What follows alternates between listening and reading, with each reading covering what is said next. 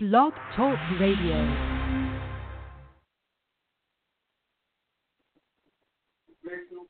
Know, especially since I got nails.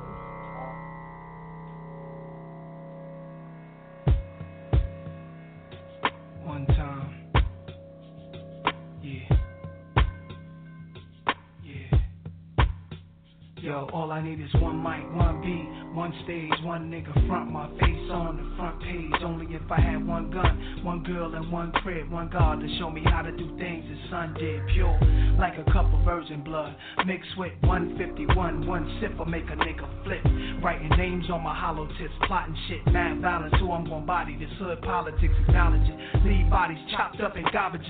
Seeds watch us grow up and try to follow us. Police watch us roll up and try knocking us. One knee I duck, could it be my time is up? With my luck, I got up. The cop shot again. Bust stop glass burst, a fiend drops his Heineken. Ricocheting between the spots that I'm hiding in. Blacking out, I shoot back. Fuck getting hit. This is my hood, I'm a rap to the death of it. To everybody, come on. Little niggas is grown, hood rats. Don't abortion your wound. We need more warriors soon. Sent from the stars, sun, and the moon. And it's like a police chase, the street sweepers and coppers. Stick up kids with no conscience, leaving victims with doctors. If you really think you're ready to die, with nines out, this is what nines about, nigga. The time is Yo, now. all I need is one mic, one mic, one mic. All I need is one mic, one mic, one mic. That's all I need. All I need is one mic, one mic. All I need, niggas. All I need is one mic, one mic. All powers to oppress people, African power to an African people, and black power. It's your brother, National Chairman Yang Nkrumah, People's Black Panther Party for Self Determination, coming to you again on this Thursday. I had named it The Forum, but you know what? I'm going to change the name to Gorilla Radio. This is for my gorillas out there, and I'm not talking about gorillas in the zoo. I'm talking about those freedom fighters. This is an opportunity for us to express our ideas, share our comments and our opinions. You know, my motto, man, African communalism collectively. There's nothing we can accomplish individually spells certain doom, death, and destruction for us as a people. I want to thank you for calling in on this Thursday and spending this time with me. Tonight's topic on the show is oh, tonight's topic on the show is the new African culture. The new African culture. Is it a culture of destruction? Is it a culture of detriment to black people? You know what I'm saying? Bitches, money, and clothes, all the nigga know. Where did this culture come about? When did we when did we digress to this type of thinking that this had become the social norm for us as uh, for us as black people? And is and then you'll have some people to say that there's nothing wrong with that. Mhm. You know, I've talked to people and say this is the way things is. When you was a young man, y'all did y'all thing. Yeah, we did. I'm not gonna say I was probably one of the worst that I can remember in those streets. But our community had a standard. There used to be a time when you could look at the news and you would hear certain crime committed, and off the rip, you could tell the ethnicity. You could tell what race that person was. You'd hear baby placing up, and you'd be like, "Oh, them white folk." So, uh, man ate child. Oh, them white folk. You could absolutely and would go to. I'm not a gambling man. I only like the sure thing. But back then, I would probably place a bet on what race or ethnicity that person was that committed the crime. Now you don't know. What is with this new culture? When did we begin to start to look at our women as bitches and hoes and say it on the regular? Even to where, you know, I know the brothers you we use nigga as a term of endearment. We say this is a term of endearment. Now I hear sisters referring to one another as bitch, and they have the same standards that we have for nigga. They can use it for one another, but you can't use it in referring to them. But we have to understand what happens holds a certain definition to it. The baddest bitch, boss bitch. So subconsciously, they begin to fall into the behavior of this bitch or their definition of a bitch. Is this the new African culture? Is this what our young people? And I'm hoping, and this show is mainly geared to. I'm hoping some young people pick up on it and call in because I like to hear their mindset. I think far too often, as the older generation, we begin to tell young people what the problem is, what they need to do, and we don't listen. I want to know what's the fucking problem, man. What's going on with you, young brother? What's going on with you, young sister? How is it so easy to murder, maim, rob, rape, and kill, pillage your own community? People who look like you and do it with no moral conscience, no hesitation, no nothing. I mean, won't blink. Brothers killing brothers at the blink of an. Sex, money, murder. You know, bitches ain't shit, but hoes and tricks. Niggas ain't this, niggas ain't that. Eat a ass, eat a pussy. Just anything coming out on the radio, and we go back and regurgitate these lyrics, say these lyrics like it's nothing, getting this ready for the youth. I see little kids. You go on the Facebook and look at the videos. Little kids, babies, little girls twerking, and we wonder why the um, child exploitation and sexualization of our children is rising. Teenage pregnancies on the rise. And we're looking at this culture that we begin to develop, and not only develop, but endorse. I know some of you saying, "Oh, I don't endorse that, Chairman Yang." How you gonna say we endorse that culture? They tell me silence is condone, condoning a behavior. When you're silent about a behavior, you're condoning a behavior. And now they tell me, like, you know, I find the people they say don't address those young people. Their parents will say something to you. When you stop a young man or a young woman from uh, doing something destructive in their community or quite possibly even harming themselves. You have these belligerent, belligerent, ignorant ass parents coming out and will actually have the audacity to be upset with you about correcting your, correcting their children. How far are you going that? Do we stop then? Do I sit back and watch a young man or a young woman doing something destructive and has the potential to harm them or quite possibly even be deadly? To them or to someone else and not say anything? What's with the culture? I'd like to talk to young people. What's with the culture with this filming every goddamn thing? And not that that's bad. Some of the I'm glad that they're filming because some of the most um, savage and brutal behavior by the armed force of this repressive state more commonly referred to as the police, have been caught on film, and that is what has convicted a lot of them. Otherwise, they've gotten away. But I'm going to tell you what gets me is when we sit here and watch our women be manhandled and uh, just, I mean, brutally in a lot of instances. And we sit back and we film it. And not only do we film it, niggas do free advertising. World Star, World Star's not paying you to send a shout out, nigga. Cut it. So when did we get to that point when we stopped intervening, watching our women being brutally attacked, and before we step in and stop the brutalization of the black woman, the black girl, the black child, we rather film it on video. I've seen videos of parents abusing children. I don't know how the person could sit there and film a child being abused and not intervene. The new culture. I need to talk to some young people. I'm an old head. They'll tell me OG. You know, all my all my all my peoples call me OG or Unc. My little homies, and I'm glad to say my little homies. You know, I raised like this. I believe in physical um, enforcement. So my little homies up under me, you know, wasn't above physical enforcement. But now you have the older cats my age and was influential in these young homies' life trying to be young or allowing this type of behavior to go on because there is no community structure, no community standard. Let's talk about this snitching policy. I want to talk about that. I was watching TV. An old lady got killed in the neighborhood. Nobody, and I'm like, I ain't no snitch. I ain't no snitch. I understand that. I'm with the same thing. I don't believe in snitching, but when you tell the community not to snitch, not to talk to the police, then you're saying, in a, in essence, that you will step up and police your own damn community. You can't allow pirates and bandits to run rapid in your community, and then nobody do anything, but you don't snitch. You don't. So now you're a hostage in your own goddamn community because you're a punk. because you're a punk, You're a bitch, and you scared control of your community. So now you got these young niggas and young sisters running rampant, and you don't snitch and you don't say anything to them. What's with the new culture? Because the new culture, the new black African culture, has affected even us who are older. We've gotten out of character. We have turned a blind eye. We've become um, apathetic. We have an apathy. We have a disconnect. We have we no longer feel. We're no longer tied to our community to where we can walk past some of the most horrendous things happening in our community and not even let be affected, let alone be affected, not even address the issue. I sure would like to know what's going on with that.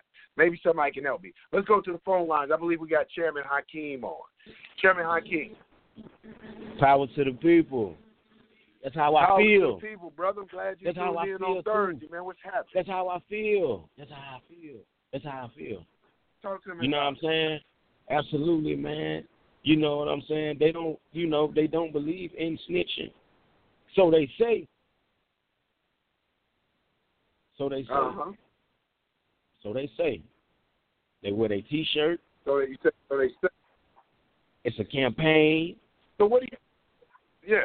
So what do you do? What do you do when you know? Because like you said, we don't we don't care, and that's part of the thing in our manual. No collaborating or cooperating with oppressive forces, with the police. We don't encourage that shit. But what do you do when you tell the community not to collaborate, not to work with the police, but you're not stopping the damn bandits and the punk ass niggas that's running rampant in the neighborhood, causing destruction and turmoil. How do you, how do you, you know, how do you get around that? Well, you know, as you said, you know what I'm saying? Somebody, and not somebody as in one person. I mean us, the people. We have to be, you know, like-minded people. We got to get on one accord. You see what I'm saying? We got to get on one accord because that's the only way that they're gonna respect it. It's uh, uh one thing I like to say around here is uh, respect fire. You feel me? Okay. Fire respect Mhm. fire. You know what I'm saying? So so if you you know you you got people you know an old lady gets killed on the block, let's stay with that. You know what I'm saying? You know, and, and you ain't said nothing to the police. Guess what? Oh, this nigga gonna tell y'all what he did. He gonna tell y'all what he did because it's gonna be so many of. Okay. We, we're gonna be we're gonna put so many shots on his ass. You know what I'm saying? He ain't gonna be he, he ain't gonna want to be on the street.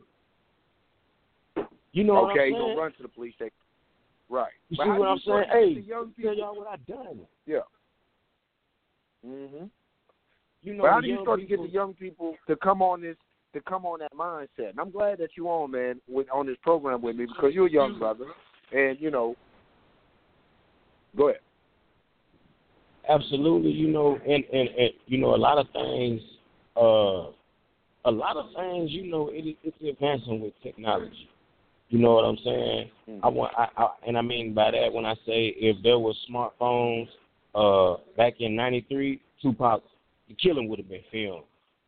It would have been on film. See what I'm saying? Yeah. It's not. It's it's not that. It's it's it's it's not that. Oh, it's just this generation here because if these same tools were available then, it would have been to the same effect. You see, this but I'm is, gonna tell you, this, Hakeem, you know, this is what I say.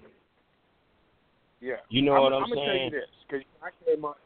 I'm I'm gonna say this because I came up in the '80s, man. I came up, you know, I'm probably one of the godfathers in that banging thing. In the '80s, we had the crack cocaine. We brought in the drive-by. We, I mean, we were notorious in the '80s.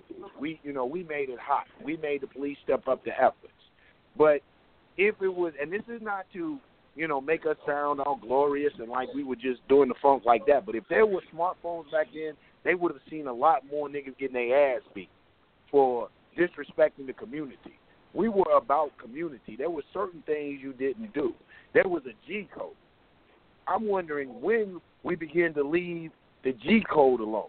When when did it start to be a free for all and everybody became a potential target? You know, we that you didn't do to where you laid your head. Rule number one: you don't shit where you lay your head. That was the first thing you learned in the street. You did your dirt away from your crib. Your hood was a safe zone. In fact, when we got in trouble, the first place everybody be running back to is their hood. So when did mm-hmm. the hood become a war zone, and we become the combatants? You know what I'm saying? We became the warriors in the war zone, not in def- not in defense of our neighborhoods, but we're the one causing the havoc and the turmoil in our neighborhoods. When did that begin to come about? Well, you know, you know, you know, you know, when it comes to you know, when it comes to the streets, you know what I'm saying, you do something, you go out bad or whatever, whatever, whatever the case, however you want to paint it. You know, be like, he did what? Oh, who is OG is? You know what I'm saying? Oh, who is folks is? Mm-hmm. Not who are your blood relatives, but who his clique, who he come up around. You see what I'm saying? Mm-hmm. So everything is collective.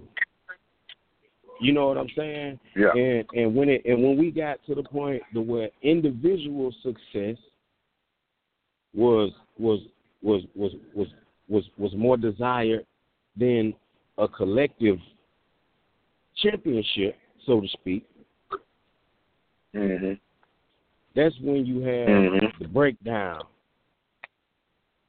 You know what I'm saying? Yeah. That's when you have that's when you have the breakdown. You know what I'm saying? And guess what? I love Superfly. I love Menace to Society. Yeah. You know what I'm saying? Don't be a menace. I love mm. this stuff, but understand that's that's that's a problem. That's a problem. Yeah. Well, you know, we had that we had that balance. I think that one of the things, and this is why I work so hard to try to offset some of the things that I contributed to in society, the demise of the African society or the African oppressed African people in America, my adding to that oppression. This is why I work so hard because coming out of the seventies and the eighties, yeah, we were bad, but we had we were still rock the African medallions. We had groups like Poor Righteous Teacher, Public Enemy, and Rakim, King Sun. So even our music reflected a certain amount of consciousness and black awareness. You know, we didn't. there was you know, I just started to see the downhill spiral and I'm wondering what it's going to take to get the young brothers and sisters to begin to uplift themselves, to begin to aspire for some more, to understand that that behavior is destructive. I don't think a lot of the brothers and sisters out there, and particularly, and this is not an indictment against young people. Right. Our future is with you and the young people. But there there comes a time where we have to say, you young people have to be responsible for the future of African people here in America. We have to hold you accountable and responsible. And I don't think that some of these Negroes want to grow up, don't want to be accountable and responsible for their own actions. Absolutely, or, or, or their children, or anything for that matter. Yeah. You know what I'm saying? Yeah. You know, it yeah, it has gotten to a time where it's just streets is crazy right now. You know what I'm saying? It's yeah. like ain't no rules. You know, you know, yeah. and not just yeah. on the streets, behind the wall. You know what I'm saying? Not just behind the wall, in the courtroom. You know what I'm saying? I'm sure the workplace is affected. You know what I'm saying? You know, it's it's it's, it's these are different times, and and that's why you know that's why these Tuesdays and these Thursdays is so important. We can comb through the facts and we can comb through the defects and come up with a solution. You know what I'm saying? You know, it's gonna take yeah. something real collective. It's gonna take real, real collective, not just, you know, not just putting a whole bunch of ideas together. It's gonna, it's gonna take, it's gonna take a collective effort. Yeah. You know what I'm saying? Yeah. It's gonna take hitting it's the gonna, streets. It's gonna take some changes. Mhm. Mhm. It's gonna take the, it's gonna take the real work. We're gonna have to put in the work to, re- to really begin to change. And this is why I say that a lot of that burden and responsibility is going to fall on our young people, but not just our young people. You know, I'm I'm also talking to the older brothers and sisters that are on the line. We have to stop being punk ass people.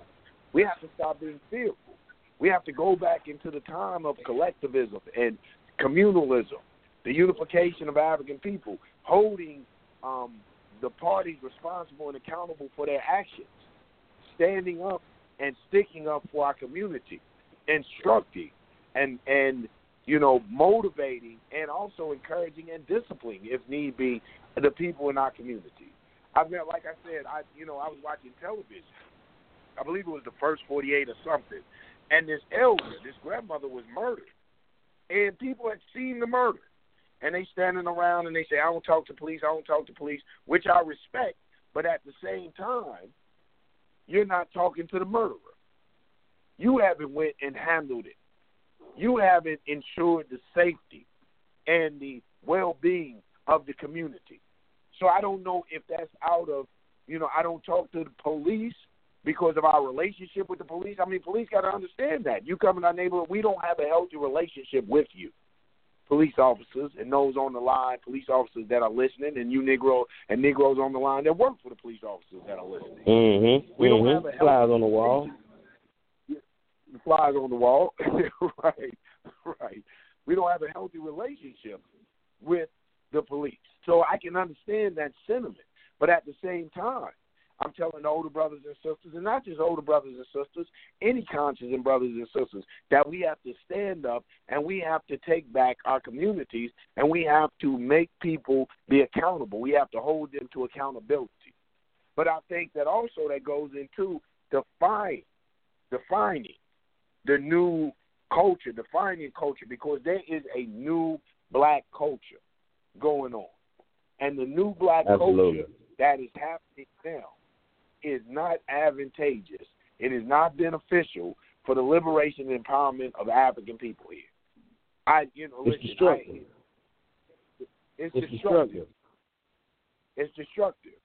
And if you disagree, the phone press one, we'll put you in a queue. We'll recognize you. You're listening to the People's Black Panther Party for Self Determination. I'm your host, National Chairman Yang Nkrumah, People's Black Panther Party, um, which we're coming to you today on what I used to call the forum. Now I'm calling it Guerrilla Radio.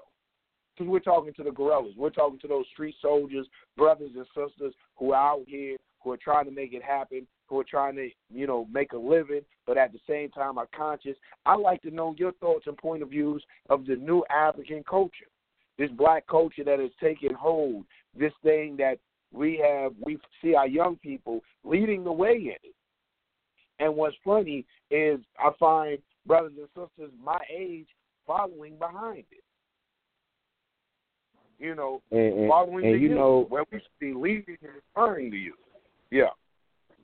and and you know, you know, in part, you know what I'm saying, some of it some of it comes from the power that the words hold when they hurt you. Like nigga, it was a terrible word. You know what I'm saying? So here comes the reversal. We're gonna say it all the damn time. You know what I'm saying? And, and make it the way you can't say it. You see what I'm saying? You know, it's it's it's, different dimensions. Yeah. It's different dimensions. The word bitch. You know what I'm saying? Powerful word. Used to be. I mean, you know, it was serious. I mean, and it can be, and it still can be. Just like nigga, that can be a powerful word. Like it'll get you fucked up. You know what I'm saying? Bitch, bitch can get you fucked up. You know, and at the same Yeah. time, you know, it, it can just come on out. Just quit playing with me. You know what I'm saying? It's all good. And, or you could use it in another in another state, in another tone. It'll get you hung up on. It'll, it'll get you slapped. You know what I'm saying? Mm-hmm. You know, it'll have it'll have a brother them down here. You know what I'm saying? You know, you know. So in part, it comes to it, you know, the future has everything to do with the past. See what I'm Yeah. saying? Yeah. So, Yeah. so you know, But you know, I go ahead, brother. continue, continue. Yeah, and I agree with that. I agree with that argument. You know, that's a real argument. Like, I'm not going to sit here and say I don't use the word nigga. I can't say that I don't use that word. I'm I'm I'm always in a debate with myself though, realistically, if I should use that word though, because I can say, you know, well, it doesn't mean that. It means this. It's a term of endearment for black people. It's a word we use to one another. It's something like saying my boy, a homeboy, a road dog, or something like that. But you know, the war against us is not just a physical war. They keep us. We focus on the physical brutality, the physical racism, the physical discrimination because it's blatant. It's every day you can see it. But the war against us is a psychological war. So then we have to ask ourselves, what does nigga mean? Because there's certain words you can say that trigger certain feelings subconsciously. What does bitch mean? You know, that's my bitch. Me and my bitch. Biggie said it, me and my bitch. You know, what does that mean though? Because there's certain things that trigger us subconsciously that makes us begin to act and behave a certain way towards the person we're using those words towards. And you, You know that's in part to the lang that's in part to the language English language that we took up. You know what I'm saying? That that, that we've gained this English language. You know what I'm saying? Because you have blue and blue, you have red and red. You know what I'm saying? So, you know, it goes back very far because you know Spanish oh, Spanish it's a little bit simpler. French, these languages are a little bit simpler because, you know, what you see is what you get. You see what I'm saying? But this English Yeah. language Yeah. it's, it's set up to where, you know, that's a color red, and I have read the book. You know what I'm saying? You know, that's my nigga. Yeah. You acting like a nigger. You know what I'm saying? You know, Mhm. you know. So it's it's Mhm. very deep. It's very very deep. You you know what I'm saying? But It's, it, you know, exactly. But it goes into okay. It's like, but it goes into this. I say that to say this. It, a, a prime example. When I say that it triggers certain thoughts subconsciously, it begins to get us to uh, feel a certain way subconsciously. There's certain people you wouldn't use that word to. There's certain people you Mhm. wouldn't call my nigga. mhm. You know what I'm saying? Why is that? Even though that might be your nigga. You might like he might fit every qualification. You know, he fit every you know, every um component, every standard, every condition that would make you say, you know, you are my nigga, but you wouldn't call him that my, my nigga because either a profession he has, his lifestyle. There's certain conscious people that I'm around that I wouldn't say, yo, my nigga. I just automatically know not to call that particular person my nigga. And then when I'm around another brother or sister, you know, I say, what's happening, my nigga? Why is that? So does that make it a respect factor, or does it make it a, a lifestyle or a cultural thing, or like I I think like you, you know what, what defines I think that that has right. That's what I mean. That's what I say that we have to think about. I think that it does hold overtures and aspects of lesser value. You know what I'm saying? If I wasn't called a preacher, man, if I'm cool with this preacher dude, you know, and he's doing work in the community and he's a preacher and he's upright and outstanding in the community, if I wouldn't come up to him and say, What's happening, my nigga, if I'd be like, Brother so and so. But I see you and say, What's happening, my nigga? What's the difference between you and him if it's just a term of endearment? You see what I'm saying? Right. Am I placing Right. less of value on our relationship? Am I putting him above you? I didn't call preacher man, my nigga. If you, you know, most people see President Barack Obama or whatever, they wouldn't be like, "What's happening, my nigga?" I know some people are like, "I would." Come on, man. Realistically, you don't do Come that on, when you in the courtroom and that black judge come in there. You don't be like, "Uh, my nigga." I, I ain't guilty. You be like, Your Honor. Saying so we can say the Honor. bullshit. You know, we're just talking real, right. We're talking realistically. So if that's a term of endearment, why don't we use it around the board with everyone? Because subconsciously, it holds a different vibrational tone, a different feeling. You know, there's certain women you might say, "Yeah, this is my bitch," but your mama is your main chick. Why you don't call your mama your bitch? It's my main bitch. Right.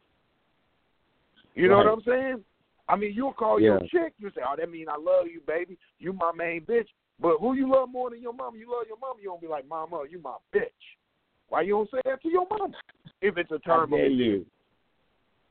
I dare you. That's right. Because it That's right. subconscious, it's psychological. The war against us is a psychological war. And we, like I said, since they keep us so bombarded with overt racism and discrimination and exploitation and oppression, we're always addressing that, but not really thinking about the language that we use.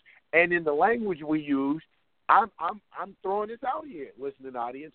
The language we use doesn't affect the relationships we have with one another. Does it say how you really feel about me. Like I'm not offended when my niggas call me they nigga. You see what I'm saying? But now I need to right. start thinking about it. Yo, do you look at me? You don't call the judge my nigga, or you don't call your boy who may be, you know, um, making a hundred thousand dollars a year uh, uh, in corporate America or whatever. You don't call him your right. nigga, but you say that's your boy. So why are you calling me your nigga? You know, am I lesser than? Should I be? Is it because of my economic class, my demographics? Is that just some slick shit we use amongst one another? Those of us that are in the know, and maybe you're saying that he isn't in the know. this is what I'm talking about: the new black culture. I need to know what's going on with the new black culture because too long have we done things without asking the real questions behind what we're doing. We're creatures of habit. We're creatures of we, we we love to emulate and imitate shit. We don't even know why we say my nigga. It took Tupac with his bad self. You know, I love me some my man Pop. Named my son Amaru after Amaru is named after Tupac, not just Tupac Amaru, the uh, South American liberation fighter Tupac Amaru, but also Tupac Amaru, who was named after Tupac Amaru. So I named my son Amaru. That's how much respect I have for my man Tupac. But to give us an analogy, to give us a uh, what do they call it? I don't know. To give us a meaning of nigga, never ignorant, getting goals accomplished. It took Tupac acronym. to say it's something acronym. like that. Acronym. There you go, nephew. What? That's why I be mad at you sometimes when you locked up, because you always been smart, nigga. Yeah. I just called you nigga. You always been you always been a smart nigga. so it took it took Right. Tupac to give us that acronym in, in order to bring at least some type of justification in the use of the word. But what does it really mean? Let's go to our phone lines real quick, nephew. Let's open up All right. six seven eight. Uh, I believe this is my boy Robert. Six seven eight eight two four six. No, no, no. How you doing, brother Yanga? Oh, what's going on, brother? I thought it was, what's going on? At work? How you feeling?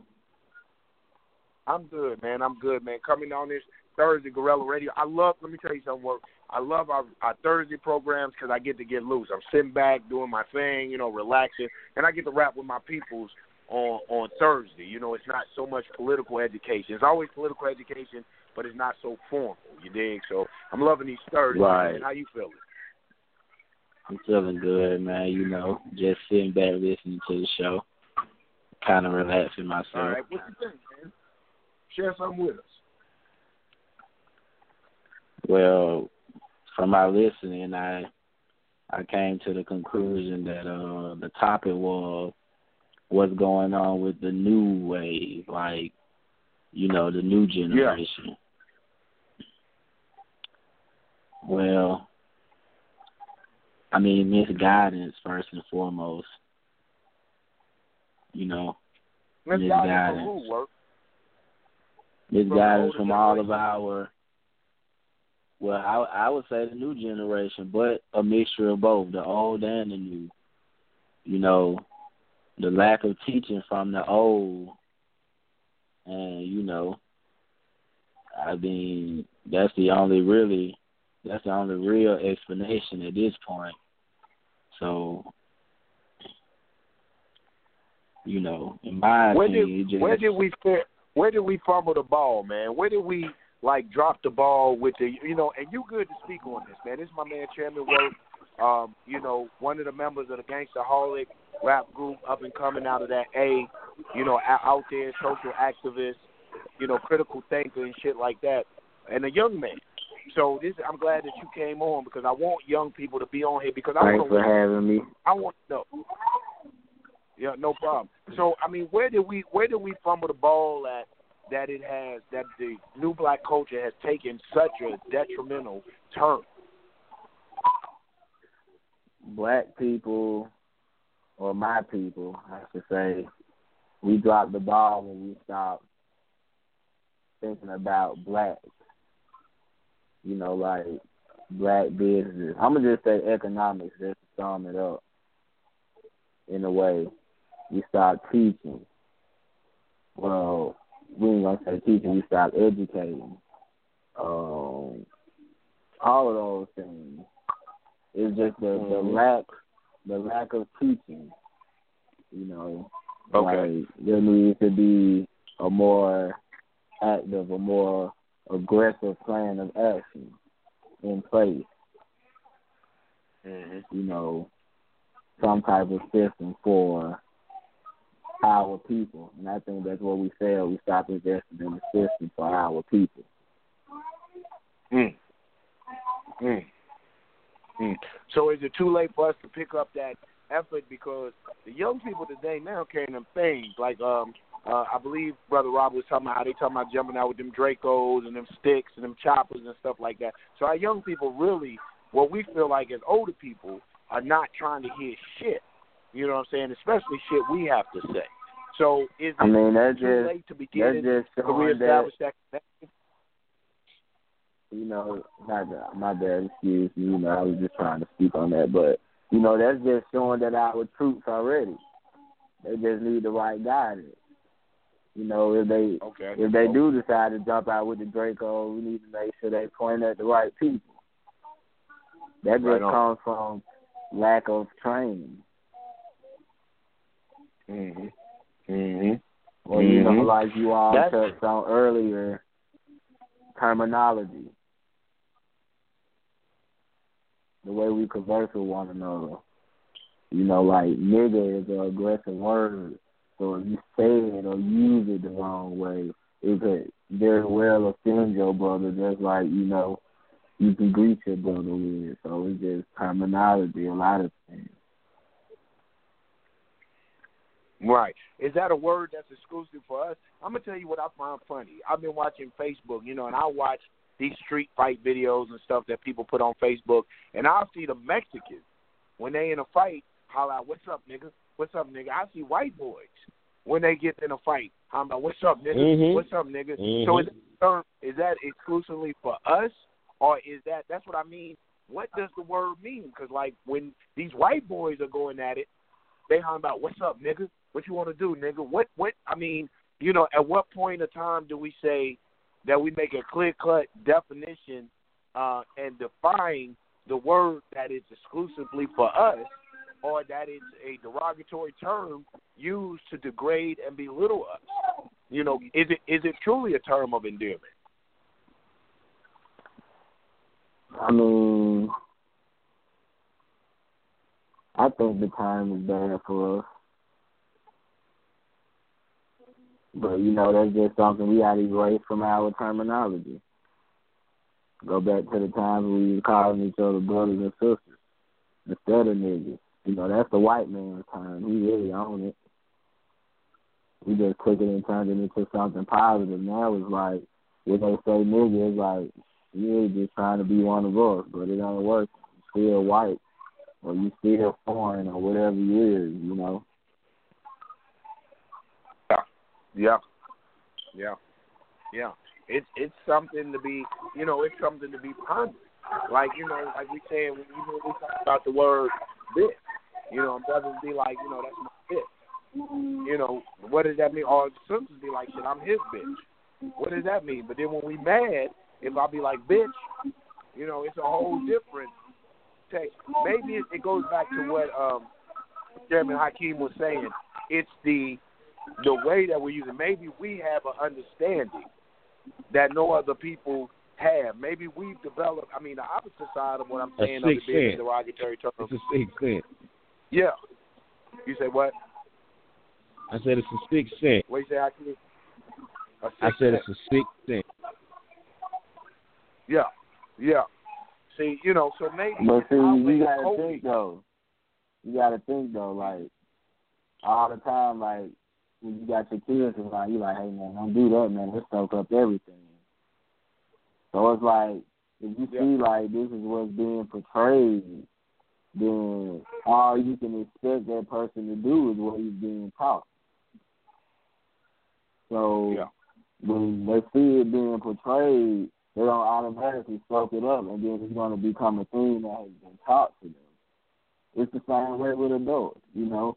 If they choose the only thing about adults is they're older, they're more wiser, so they have the the ability to say, "Nah, I'm not going to indulge in it," or they could very well indulge in it, but just because the image has been portrayed on them, they've now been taught about it.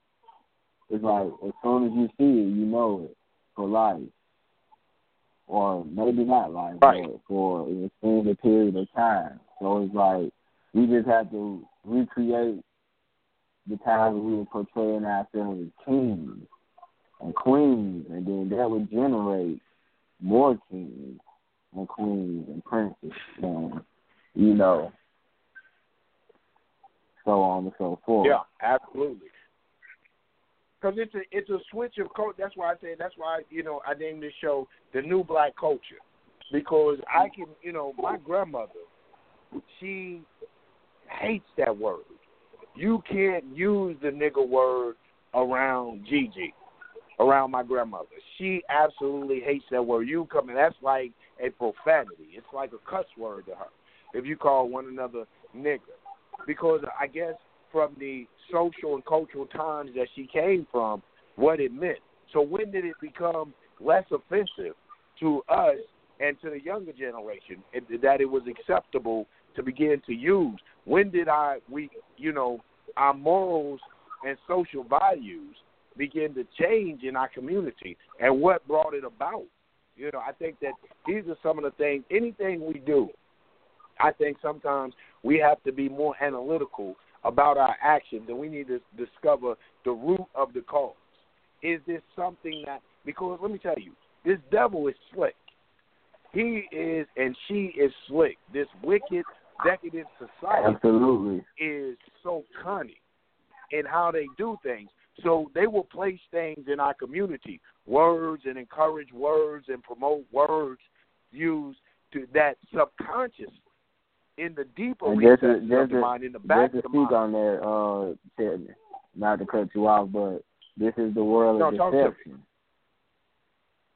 Yeah, This is the world of deception. So the ultimate game plan is to deceive you.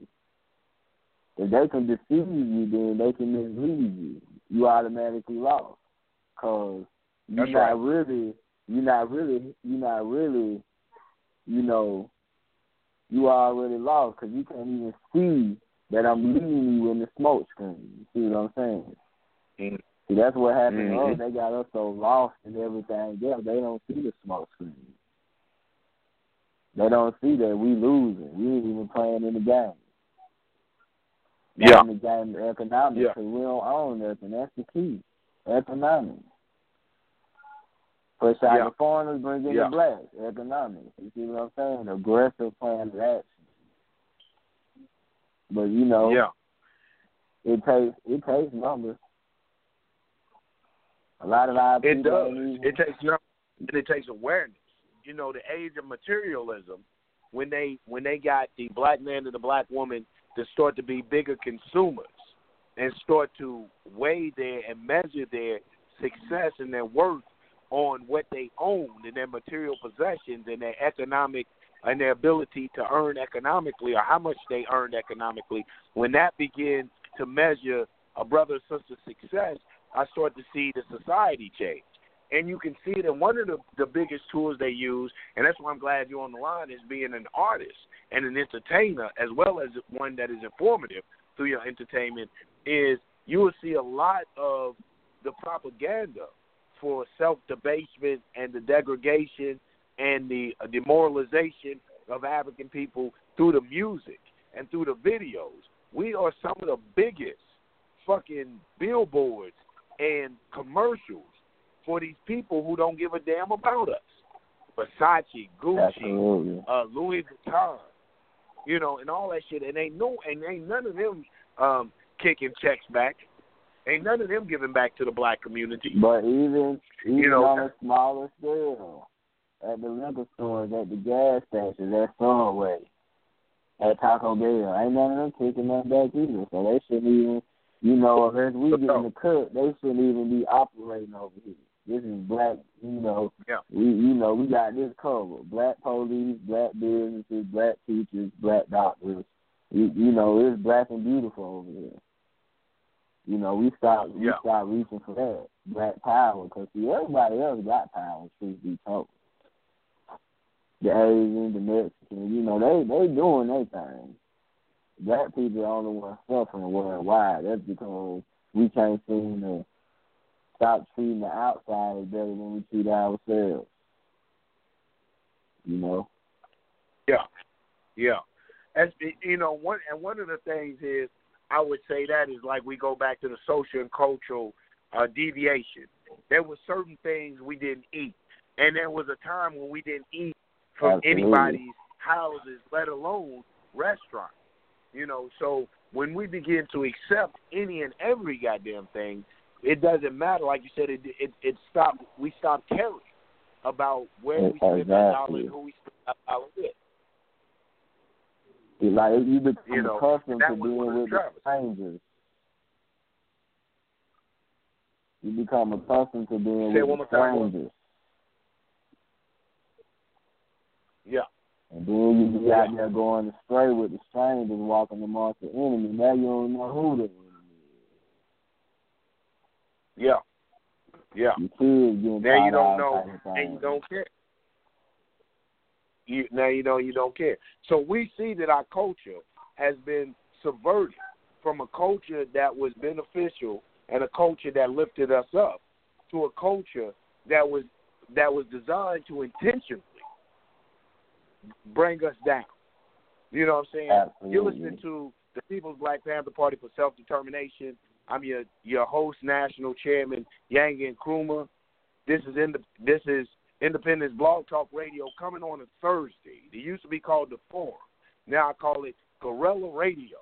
Talking to my guerrilla soldiers, my real brothers and sisters out there who's ready to spit this real shit. Help us get a grip or at least come to some type of understanding about the problems that affect us as a community. I got Chairman Hakeem on from Behind Enemy Lines, representing the People's Yes, Black. Panther Party Behind Enemy Lines. I got Chairman Work On from, I believe, um, Third Generation Panthers, also a member of the Gangsterholics rap group, uh, entertainer, and informer of a Black consciousness with an RBG twist, revolutionary but gangster, doing this thing. And we're talking about the new black culture this new black culture, this new phenomena that has hit the black community. What the fuck is going on, brothers and sisters? A culture of sex, money, and murder.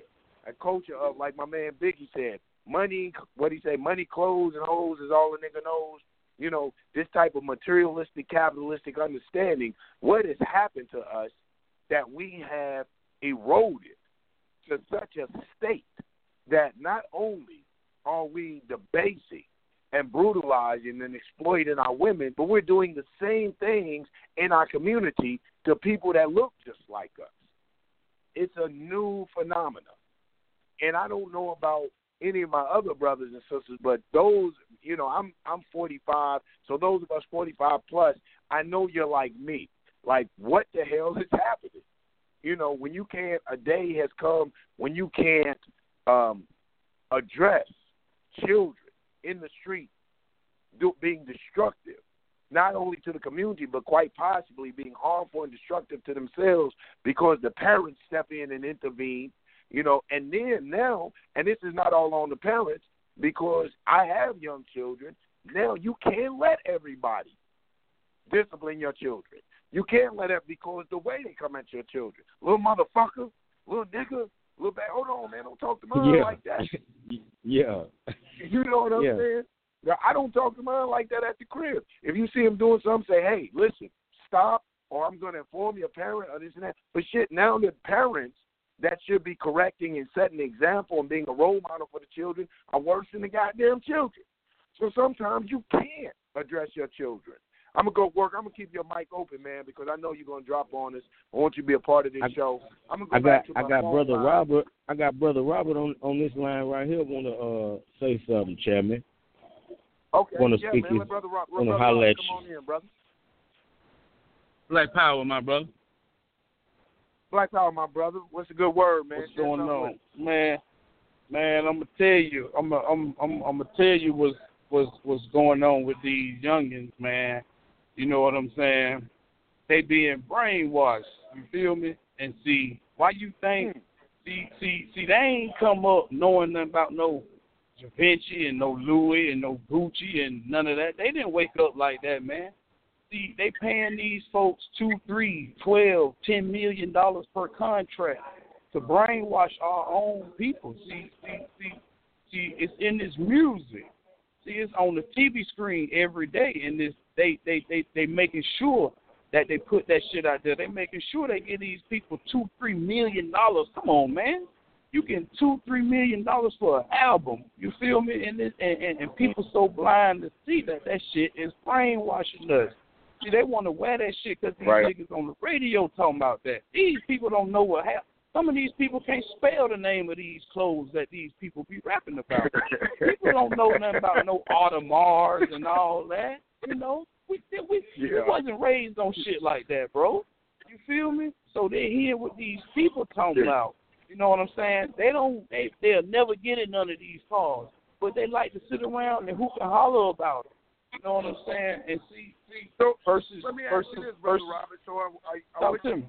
let me ask you this then, brother. Right, so are you saying, and I'm gonna put you on the spot, black man. So are you Put me saying on the spot, my are brother. Sheep?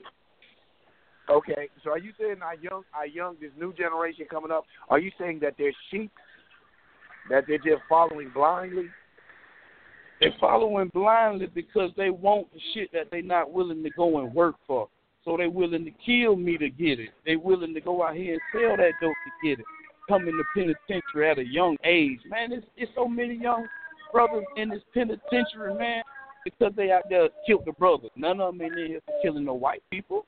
You feel me? They in here for killing us. You know what I'm saying? They in here for selling the dope.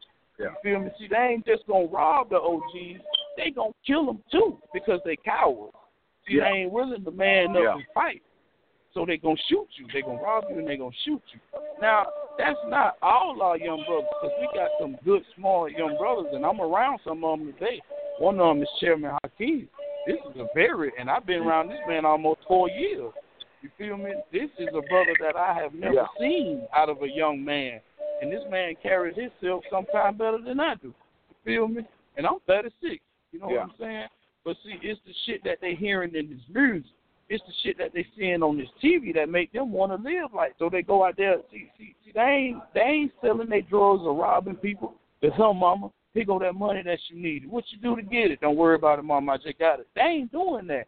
They doing it to wear these tight ass pants and these new shoes and these high eight hundred dollar outfits. That's what they doing it for. They not doing it to take Yeah, care of no kids or pay no motherfucking brother. bills. They ain't doing that for that, man. They doing it Yeah. for this fashion Yeah. because these niggas is telling them that shit on the radio versus telling them how to Mm. love your brother and fight with your brother, fight with your people. Imagine putting that shit on the radio, man, for 30 days. See, these niggas just talking about robbing your plug and killing your brother. You know what I'm saying? They ain't talking about Yeah. helping that lady out with her groceries. They ain't talking about protecting your neighborhood. Shit like me and you had to come up doing. You know what I'm saying? And being Yeah. who we are. Yeah. See, we ain't come up. We we came up in an era where if we know this lady whole way to get taking her care of her family is this car, then we gonna make sure if her car break, we fix her car. We don't let this lady not have right. her car, and we in this neighborhood selling drugs, and but we stopping other people from coming in here doing what they want. But we doing it, Absolutely. so we in the community as Yeah. well. We fixing that hole in the roof. We cutting that grass. We Mhm. buying them groceries when she's woman enough to say, "Hey, fellas, look, I ran low on this. I need such and such," and there's no questions asked. You go and give her that money, or you pay that bill. You don't. You don't be like, "Oh, shit, get you crazy." You know. That nowadays, Yeah. that's Yeah. ask, ask, ask a woman to go out there and ask them little young niggas with their pants tight hanging off their ass. Son, I ain't fed my kids in four days. Think you can give me twenty dollars to get them? Man, imagine what them niggas gonna say to that lady, man. You feel me? And Yeah. See, they, they, Yeah. they, we, we, they, But- they can't but, get you know- nothing from us now because we scared of these little motherfuckers because they'll kill us. You feel me? So you got to watch what you say Yeah. to them because they don't respect real talk. They feel like you're checking them. They feel like you're trying them. Oh, you can try me, G. You feel me? So we scared of them. So Yeah. we, I ain't saying all of us, but most of us scared of these little young niggas because they killers. They don't want to talk. They don't want to hear shit. They want to listen to their music. They want to drink their lean. They want to smoke their weed and pop their pills. They don't want to hear you talking about what's right and what's wrong because they already brainwashed. They already in the state of mind kids to get a where I don't give a because them niggas on the music on the Yeah. radio talking that shit. See, see that's that's another right. factor. You know, I'm not I'm not really too old, but I got kids myself. You know, introduce myself again, chairman work, three GP. Black But, power, my brother. um, that's a, that's Black Power. But that's another factor that, well, that's another area where we have failed with the kids because we give them too many options. Yeah, mm-hmm. yeah. I mean, we we we let them be grown. You And know, they when doing it the wrong grown. way. They making the wrong choices. Well, you know, You know, one- we be one- their one of the is- yeah, well, one of the things is though, you know, when we look at because I don't, I refuse to believe that black people in America, African people in America, are innately deviant. What I mean by that is, it's not in our makeup to be crazy as hell, to be um loose, to be just distant from our community. But when they started implementing the laws that if you discipline your children, then they were going to lock you up. All of that is by design. I just knew But we should be our own law. not. Yeah, and, and that's what it's going to take, and that and that's exactly what it's going to take, and that's going to See, start like with when we unification. when we when we come at this thing, when we come at this thing, we have to think mm-hmm. about it as if like we bring Africa to America. We build a kingdom right Yeah. here. You know, push all Yeah. these people out that's not putting money back into our community because it ain't benefiting us no way. We could we could open our own gas station and sell some gas. You know, like That's it's right. time for Yeah. you know Yeah. an aggressive plan of action. Like the lack of teaching. Yeah. The lack of teaching black and investing in black. You know, just to touch on what the brother was saying, you know, absolutely. But again, if that's all that's being portrayed, children will follow. And then for all the Gucci and the Louis, we have to purchase these goods because our people aren't making anything for us to buy. Yeah, I ain't saying nothing Yeah. wrong with, I'm with, with buying them, but but but Right. get that shit for the right reason. You know what I'm saying? Don't kill me to get it. I think you know what I'm that's saying? the whole Because this nigga on the radio telling you to kill me to get it. I think that that's the whole key. You know, that's that's my whole point. Is is I'm not saying that there's anything wrong with buying clothes. What I'm saying is when you define yourself by what you have, then that's when the real problem comes in. You know, you can't define your worth can't be defined by your material possession. You know, Yeah, the yeah. hell with that. We'll go back like when I was when I was coming up. It you depends know, like on what Brother you Robert possess. was. Yeah. You know, it it didn't like Because you gotta Robert think, saying, like in a way that's kind of contradicting because like when you have certain things that that symbolizes you in a way like it symbolizes your accomplishments like if you if it's good things but you never know you know another man's junk is another man's treasure so what's not good for you may be good for somebody else But you you know, know what it's, I say it's about me, controversial It's like, yeah, it's like when I was coming up. It's by who- like when I was coming up. We took the cheapest shit and made it a fashion statement. We wore khaki Yeah, yeah. and Chuck Taylors, and that That's was because y'all how- had colors and Mama. You know what I'm saying? MCM, cross colors and MCM. in the back with the sewing machine. Cause I know my grandma Yeah. could sew So- and stitch, it- making pies, See what I'm saying? running numbers. Right. So we wasn't. Our thing wasn't defined by. Man, we would go get the Pendletons, what most people call lumberjack shirts. We'd have T-shirts and damn jeans and Chuck Taylors. We wasn't into the materialism. It became a whole different, like the whole different. Even when you listen to our music, when I was coming up, our music was about get money, stack dollars, home bank, fat pockets. That was our that was our music. As the new generation, The teachings were music different. became ballin', ballin', make it rain, spend this money, got this, got that. It became about materialism and consumerism. You know what I'm saying? And the this is teachers and were all of that different, goes back and the teachings. yeah, yeah, yeah. But you know, they attacked us. One of the things that contributed to this new black culture is they attacked the street tribes like they attacked the Black Panther Party. They took out our leadership. When you begin to take out, when they took out Jeff Fort from the, when they took out Jeff Fort from the um, Fred uh, Ham. Uh, the Black Sea Stones, and now that uh, uh, Chairman um, Chairman um, um, Larry Hoover, they took out Stanley Tookie Williams. When they begin to take out the leadership, we begin to forget what the whole founding of the street tribes was about, and what this whole struggle and And concept of see, it. not to was you about- off, but just to touch on what you're saying right quick. Uh, Back then, I almost lost it, but I caught it. Back then, it was it was all about togetherness. And see, we don't have any togetherness. That's why we can't seem to get anything structured. Like at some day, at some point in time, we're gonna have to let bygones be bygones with all that stuff, and just be black. That's it. Black power. Yeah. That's all we need to. You know that we. That's all we need to stress. See, in this day and time, they they implemented the illusion of separation. You know, move away from your tribe Yeah. and this, that, and the third. But we we should really be moving in together, everywhere, pushing Well, them out, one of the moving things- in together. Yeah.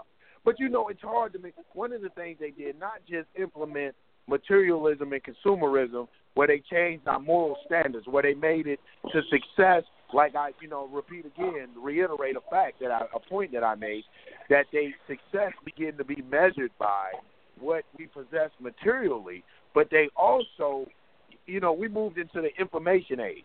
And as we moved into the information age and it was information was more accessible it was easier to get knowledge on whatever subject we was trying to research or trying to go into. It created a bigger division. Now niggas don't want to be black. They Moors. Or if they Moors, they Right. Hebrews. They Muslims. they this and that. You know, man, knowledge has made us some of the most when you where knowledge should empower people, where knowledge should be a instrument of liberation, where knowledge should be a tool of evolution, knowledge has become a a a system of destruction for us because A we tree. get this knowledge and we get on there, get on these damn computers, and now we're more divided than what we was back in Malcolm's day when they was whooping niggas' asses and killing us and stuff like that. It wasn't all based like Brother Malcolm said. He said, "Look, let me make this clear in the Ballot or the Bullet." And I'm paraphrasing. So, so for those students of history, don't eat your boy up. I'm just paraphrasing. Malcolm said in so many words. He said, "Listen, my my religion is Islam. I am still a Muslim. I've started the Muslim Mosque Incorporated, but now I'm going to put my religion in the closet because if we come to discuss religion, we'll be divided. We'll be discussing that all day. But let's discuss when he started that that organization, the OAAU, the Organization of African American Unity. He said, let's discuss our conditions as black people.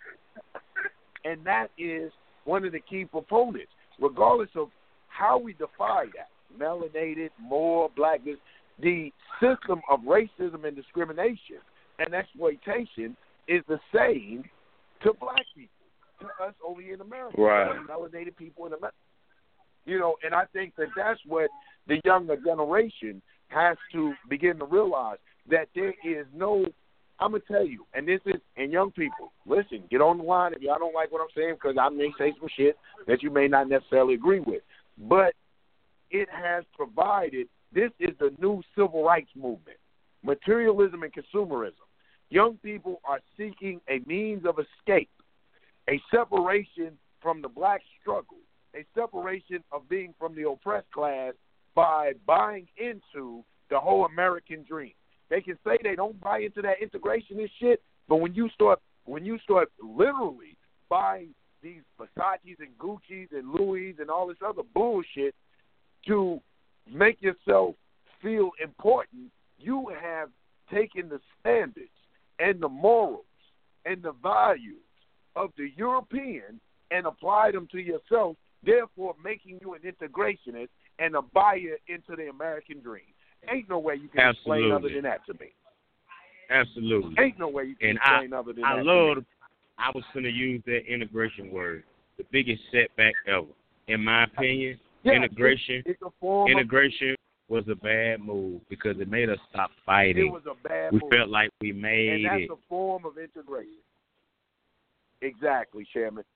And and to me, that is a form of integration. When you go through those changes to get all of that shit, even to the point of where you're trying, you will kill someone to possess that type of um, materialism. That is a form of integration. You have bit into and bought into the American dream, thinking that if you wear that shit, then you somehow have elevated your status and your your stature above being what they call you when they shoot your black ass, a nigga.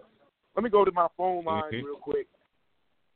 We got seven six two six six seven five. Your mic is open.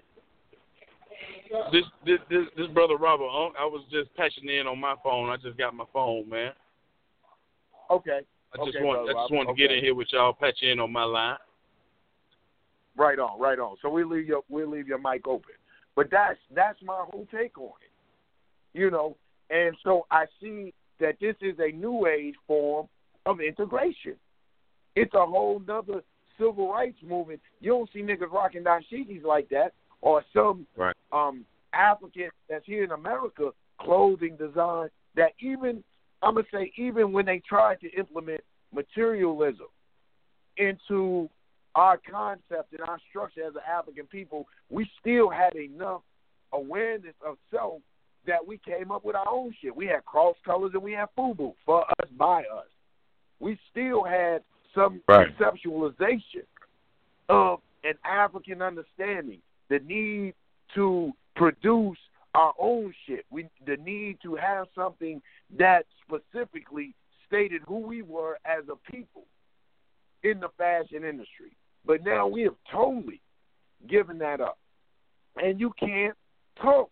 Young people, man, it's gotten so bad now, which is material consumerism. No joke, no shit.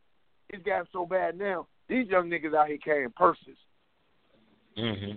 These niggas got purses because they got Versace or Louis Vuitton on it. I mean, young men Mhm. with a damn purse. He called this my bag, nigga. It it we so bought into it that we would take and, it, and this goes back into the language when we talk about language. When when we're talking about nigga and bitch, that we use language not even knowing the context of language. Where you will hear men now say, I'm trying to get that bag, chasing that bag. Nigga, that's what sisters say. Because they talking about a person. Word. She trying Word. to get that bag. She trying to get that Coach bag. She's trying to get that Fendi bag, that Versace bag, bruh. What you chasing the bag for? What you need a bag for? So the the the, the terminology even works on us subliminally and subconsciously to have us to begin to embrace and enact or react in a certain way. So we have to be mindful of the shit that's being dropped into our community. This new culture. I'm not knocking all young people. What I'm telling my young people, what I'm advising my young people is to be aware of what you're doing. They can say, you know, well, Uncle shit, you did this, you did that when you was young. Exactly. So that your dumb ass don't have to. That's why. I went through it so that you don't like Chairman Hakeem. I'm sure he don't want my other nephews, Malik, or my nieces, Yasmin and Naila, to go through some of the dumb shit he went through. Right. That's for a purpose. If not, if Malik, God forbid, ends up in that, then my going there and his going there was all in vain. For no reason. Who benefited from it? For no reason. So we have to know. So we have to look at this new culture and what's sad about it. I'm gonna tell you what what saddens me about it. And you know, you you, you brothers' mics are open if you want to jump in. For the people that want to jump in, you're listening to um, the People's Black Family Party for Self Determination, Independent Black Blog Talk Radio on this Guerrilla Thursday. Talking to my real brothers on the line and real sisters on the line, listening. But what saddens me about it is the what I call the wasted potential. These young people are brilliant. They're fearless. courageous in the face of danger, bold, knowing no boundaries, having no limitations and no fear, no hesitation about taking an action to get what they want. The problem lies in, though, is who they're doing it to. Who they're doing it to. When has the culture changed so much that says that the black community is open for this savage and barbaric behavior? When did our community become open hunting ground?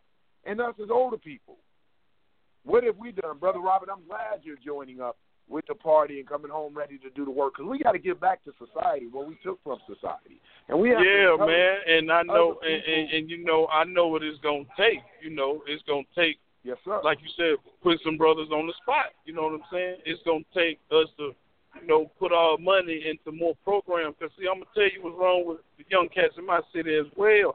See, they ain't got shit to do. So it's ain't nothing left but to go out there and rob and stupid stuff. Cause ain't nothing for them them, them young, young cats to do.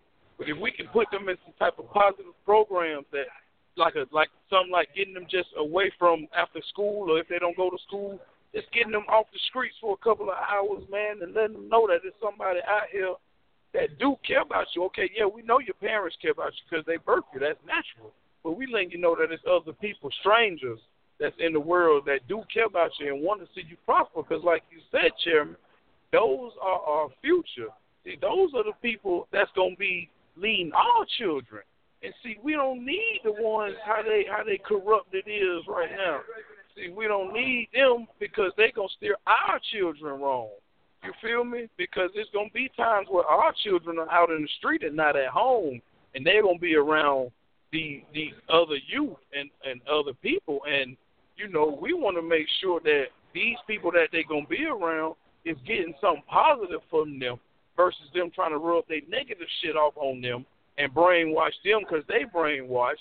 So now we got to fight against them trying to get our babies back. Just basically kind of like our parents had to do us when we was, you know, getting pulled into the gang issues. You know what I'm saying? So see, if we got something for them to do mm-hmm. that's positive, you know, they got something to look forward to every day. See, they they they they got they they a part of something that that's not gang affiliated. That's gonna put them at risk or risk their freedom. See, they're a part of a, a, a community. They're a part of a program that that that they proud to be a part of. So they pass it on to their friends, and and and their friends see how they shine and move, and how their spirit is always high. So now, guess what? I want some of that. You feel me? So I want, hey man, well, what you got going on to where you know you never upset, you're always positive. And oh, I go to such and such and such program. You know, it's for the youth that teach us how to do this. They let us do this. They teach us how to use our hands. They teach us how to build. They teach us how to grow. They teach us all the ethics that we need for basic survival. Besides bullshit, you know. And I guarantee, man, And that- and that'll help. You know, it ain't gonna change overnight, but it will help. And all it takes is a start. You feel me? And I know it's programs out there, but we need more. We need more. Well, you know, here's the thing. There's no program. I love, man. You listen.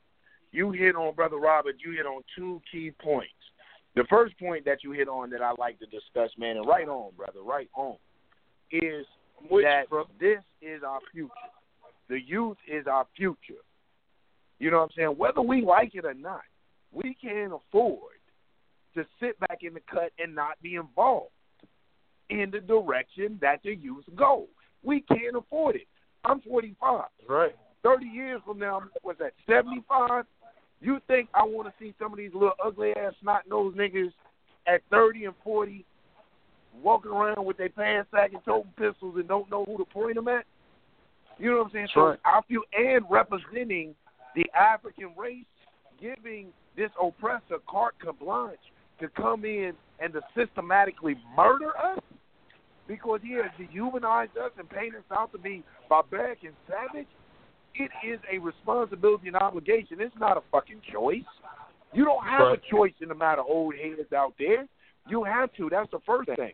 Secondly, what Brother Robert touched on, and what we do is, in, and why I got to give big props to my Jersey chapter. I'm always talking about my Jersey chapter is for the LYM program. the liberating young minds because they have taken it past just the preaching on Facebook, the um, going to the different places and uh, showing up for the protests and stuff, which is all necessary to a degree.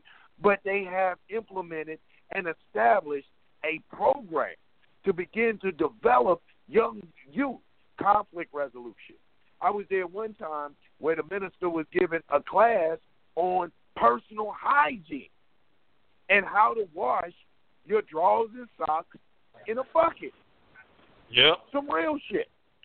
Yep. You know what I'm saying? Yo, how to wash your own stuff, how to keep yourself.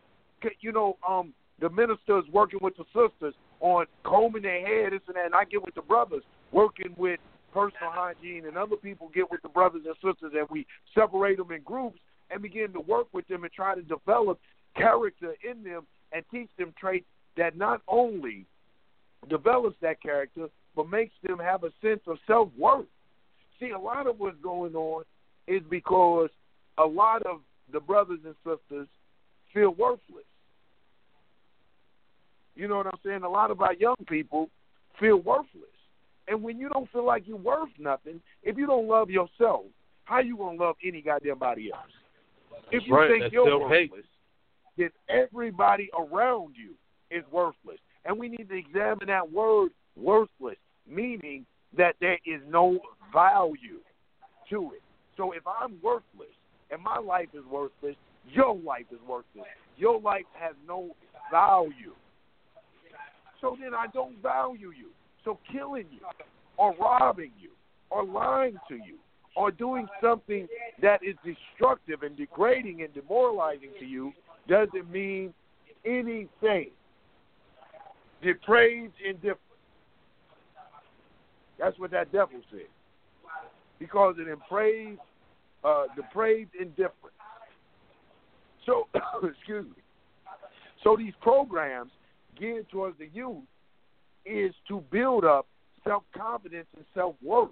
And when they begin to feel like they're worth something and and see their worth, like where we hold the program at, you know, in the in, in our office in our headquarters, is the main room is decorated with African motifs and strong positive black African images because they need to see more than just goddamn uh, uh, uh, uh, Nicki Minaj or uh, what's Cardi B and all these people Exactly. images and videos. They have to Brainwashing see, the shit out of hustle.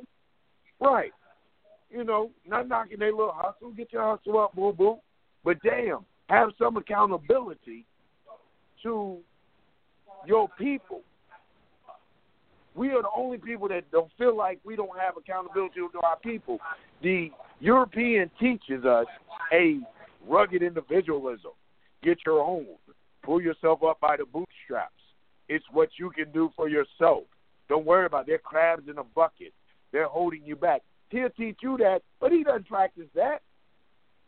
He doesn't practice that. Why do you think that they have white entitlement and white privilege? There's a certain society, there's a certain understanding in society that comes with white skin. When he gets pulled over by the police, when the police whip him and throw them red blue lights in his rear view, he ain't shit his pants like your black ass just did. He didn't. He didn't go into a complete panic like you did, and I'm saying rightly so because we know a traffic stop can end in death. He doesn't worry about that. I've seen videos in his culture. And we're talking about the new black culture.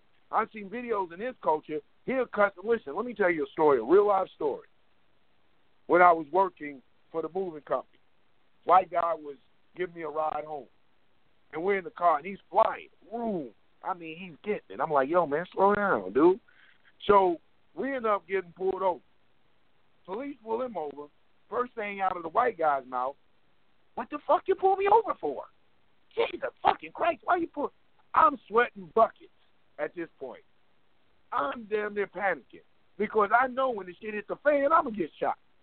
You doing all the shit talking, he will stick the gun in the car and blow my ass, my black ass away because there's white privilege and white entitlement. How many videos have we seen? I was watching somebody posted a Facebook video where they were showing the difference between black encounters with police officers and white encounters. And you had white boys that had knives, white boys that had guns, baseball bats. Police tell them drop the weapon, freeze, don't move, use the taser on them. And then you get Mike Brown who throws his hands up and he's murdered. Eric Garner for selling a cigarette, he's choked to death. Sandra Bland, who says you must feel like a real man for handling like that, murdered. We can go on and on. I forget the brother's name in Baltimore whose spine was snapped. You know how much hatred, Freddie Gray, you know how much hatred you have to have for somebody to snap their spine? So this is what I'm telling you. So when we're facing this outside opposition, then we have to face our young men and women who don't value their lives. Therefore, they don't value the lives of the community and the lives of um, other black people. Man, it sometimes will feel like a losing fight. So how do we get in here? How do we alter this new black culture, which I would deem, I would be so bold as to say, a new black destructive culture? Even in the music, I would love to say because I celebrate the creativity of African people, the ingenious ability of African people, the lyrical content, the beats, and everything they do, in the visual art of the videos. I mean, we are outstanding people, but what it's used for to be so mis to be so um like Robert said, shit, let's call a spade a spade. Like Brother Robert said, brainwashed that we would use these abilities, this God given talent, all this creativity to demoralize and degrade us as a people, and specifically, specifically, our black women, because they are the teachers of society. Where a man teaches a man, the mother teaches families, and families make up communities, and communities make up nations. So to degrade the gateway to life, the black woman, the mother of civilization, to demoralize her, to exploit her. And black woman, black woman, I'm talking to you, black woman, to allow this and to be uh, per, uh, not perpetrators, but to propagate it yourself. I see more black women begin to mouth the lyrics to these rap songs, to start saying this Cardi B getting money, I get money, I get money. Think it ain't nothing to sell your pussy for a few dollars. I'm not talking about out of necessity. I'm not talking about because you hungry, your baby's hungry. God forbid, that's a failure, and that's a failure on the black man. That is a black mark against the black man that our women have to degrade themselves and have to sink to such levels to survive. Niggas stand up. But to do it for a damn coach bag, that's what between your legs has been reduced to materialism for a coach bag. Your self value is so little that you have a price on the Putinati, the new black culture. I see these sisters, you know, like I said, these Nicki Minaj's and shit, these Cardi. They don't know their worth. Don't know their worth. They know their worth. They know what that white man told them they worth. You worth half a million if you get on there in a bathing suit, squat and bust your legs open. That's what you worth. That's right too. He didn't gave them their worth. He didn't gave them their work, not knowing that you are the mother of civilization. You are the teachers of our children. You call yourself the baddest bitch. Then when I call you a bitch, you're mad. When I say the same thing, when because like we talked about, those words trigger certain emotions and certain physical responses. Bitch triggers a whole word, I and that's a whole nother connotation a sister that calls herself the baddest bitch, I'm gonna deal with her differently than the sister that comes up and say I'm the queen. There's a whole different thing going on. The sister that calls herself the baddest bitch don't mean I'm gonna treat her badly, But I'm thinking it's on some hustle shit, some half slick shit, some nigga shit, we in these street shit. Not nothing building and edifying to the black community as opposed to the sister that refers herself as a queen. That's a whole different feeling. That triggers a whole different emotional response. And like Brother Robert said, our young people are acting like sheep. And when you tell them that, they want to get mad. When you say, young nigga, you brainwashed, you running around here, you do, man, ain't nothing, I'm my own man. I'm a, are you really? Are you really? Young nigga, are you really?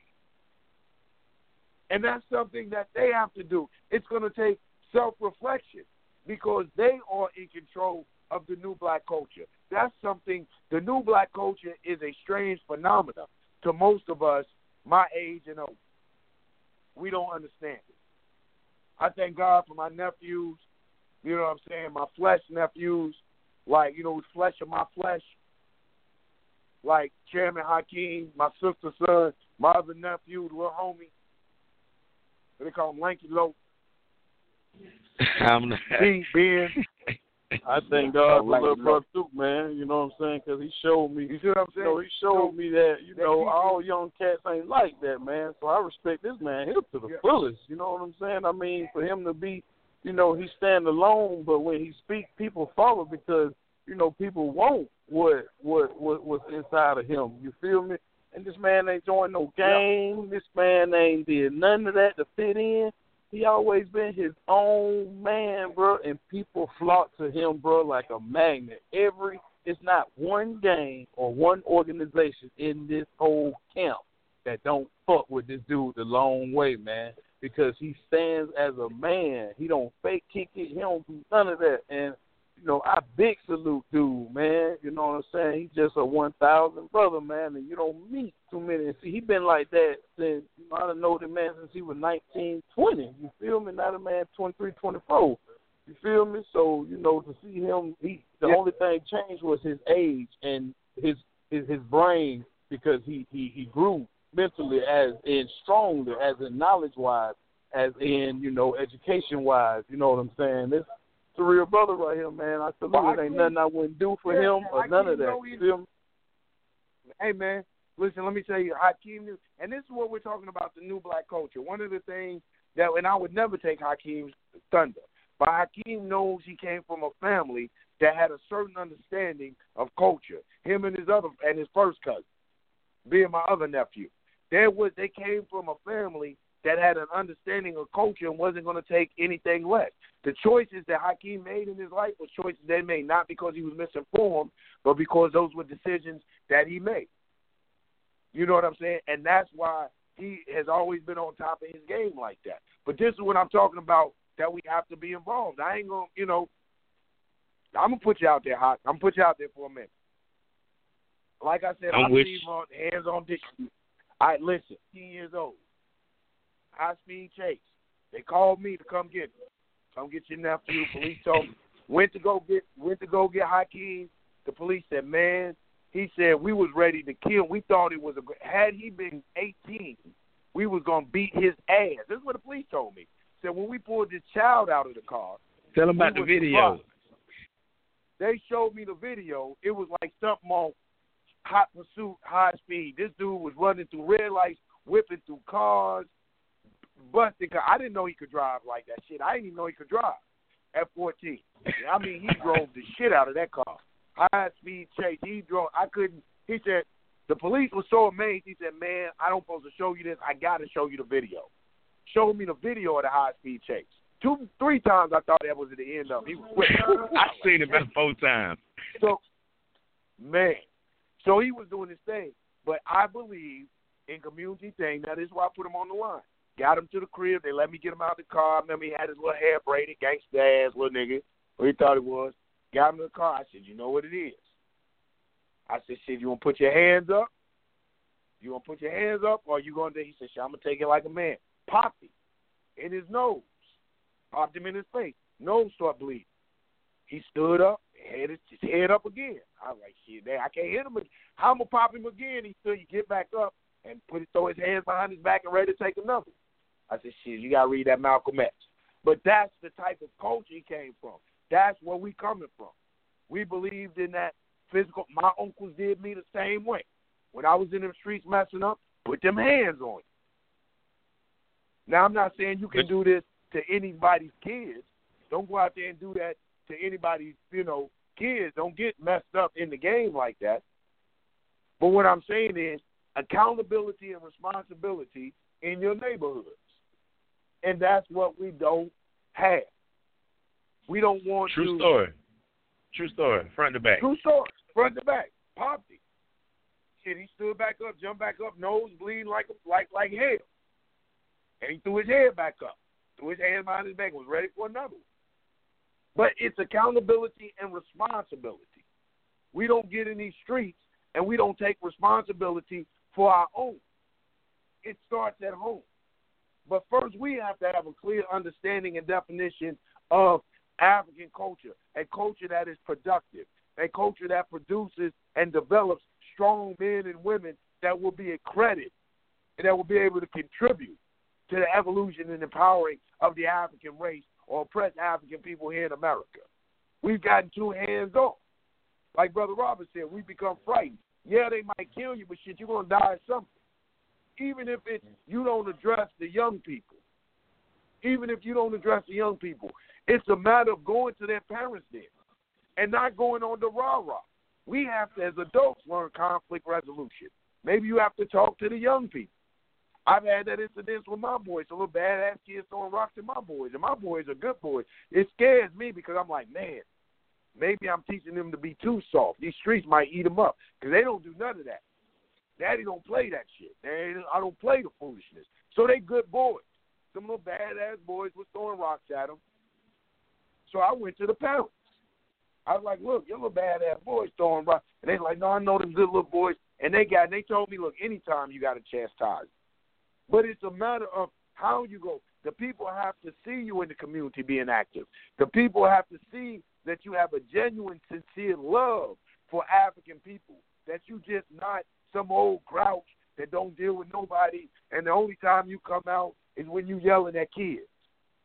When they And you see know- that you're and- sincere, talk to them. and you know, and you know that, and that goes down to, you know, as men knowing who we are to certain, to a certain degree, to certain, to certain youngins. You see what I'm saying? Because you know that same incident when I was 14, I did some shit like that. 13 year before Yamaha, you remember? You know what I'm saying? Pulled off the lot with Yeah. they shit. You know they called on Yeah. for Chris. Not the same Yeah. reaction. Not the same reaction. You know what I'm saying? Not the same thing. So you know, you got a lot of us who you know, you know, uh, uh, uh, you have a, a, a younger generation who who look at us, and we putting the responsibility off. We putting it off. It's not about who your son, who your nephew. You know what I'm saying? Or none of that. It has nothing to do with blood relation. You know what I'm saying? Because Yeah. kids are going kids are gonna flock to who they know. You know what I'm saying? Oh, oh, what they know, what they heard, what they aspire to. You know what I'm saying? Things, things, things of that nature. And we have a lot of men putting off their responsibility. They're putting it Man, off. oh, you better say, you better say that. And that is one So a of lot the of giving up too easy. things, You know, You know, a lot And of things is, is, is, rec- is recognition. You know, and I love it when you have nowhere to go. We can fall back on them three Ds. You know what I'm saying? When you when you just can't figure out what to do next. You know what I'm saying? You fall back on your three Ds. Yep. Yeah. You fall back on your defy, develop, and defend. It's all weighing it when it's all said and done. Even when we talk about the new black culture, this new African culture, everything has to be weighed against three things. Like you said, the three Ds, defy, develop, and defend, but three things. Is my action empowering to the African community? Is it elevating the African community, liberating the African community? When you keep those three things foremost in your thought, constantly battling thoughts of neocolonialism, constantly battling that. See, that's the, that's the problem. We don't want to study. We become a lazy people. They have spoon. We have, like Brother Robert said, we have become sheep. And not just our young people, our older people. We enjoy being spoon fed. We want to be spoon fed. I call this the microwave age. This is a microwave, and not to, I'm not trying to come down on young people. Like I said, I think that our young people are awesome. I'm hard on young people because it is undeveloped potential. I mean the I, the raw natural ability and power that our youth possess is amazing. So I am super hard on them. To me, it is such a waste. But when you, this is why I call our young people the microwave age, is because just like a microwave oven, they want everything instantaneously. See, I'm from the era where cooking was involved. Mom, I'm hungry. See, your kid tell you, Mom, I'm hungry now. You get a hot pocket, and you pop it in the microwave. Bing, two minutes. You get some instant noodles in three minutes. They got something to eat. So they think that everything should be instantaneous. They're looking for instantaneous gratification and instantaneous reward. They want theirs right now. But I'm from that era. I'm from that era. You'd be like, Mom, I'm hungry. Dinner'll be ready in 40 minutes. We're eating an hour. I'm cooking. You had to wait. You had to learn patience. You had to Full learn that, and don't meal. ask her again. Full course meal, and don't ask her again. Don't don't get a black eye messing with her while she in there cooking. Didn't I tell boop? Didn't I tell you? So it's a whole new era. You can't spank your kids. You got something instant for them. Put it in the microwave.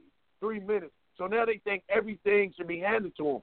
Internet, smartphone. Listen, this smartphone stuff. I was out somewhere trying to get something to eat, and the register broke down, and I think she owed me eighteen cents. She was like, "I'm sorry, sir, my register's down." I wanted to say, it. I don't like to use that bitch word, but as she showed, I wanted to call it. I was like, "Bitch, it's eighteen cents." But we can't do nothing without these electronics and all this other stuff because all of this, everything, we want to be spoon fed. And that's what's happening now. Let's go to our phone lines. I see we have a caller. And I'm sure they've been holding 214 806 8068. Your mic is open.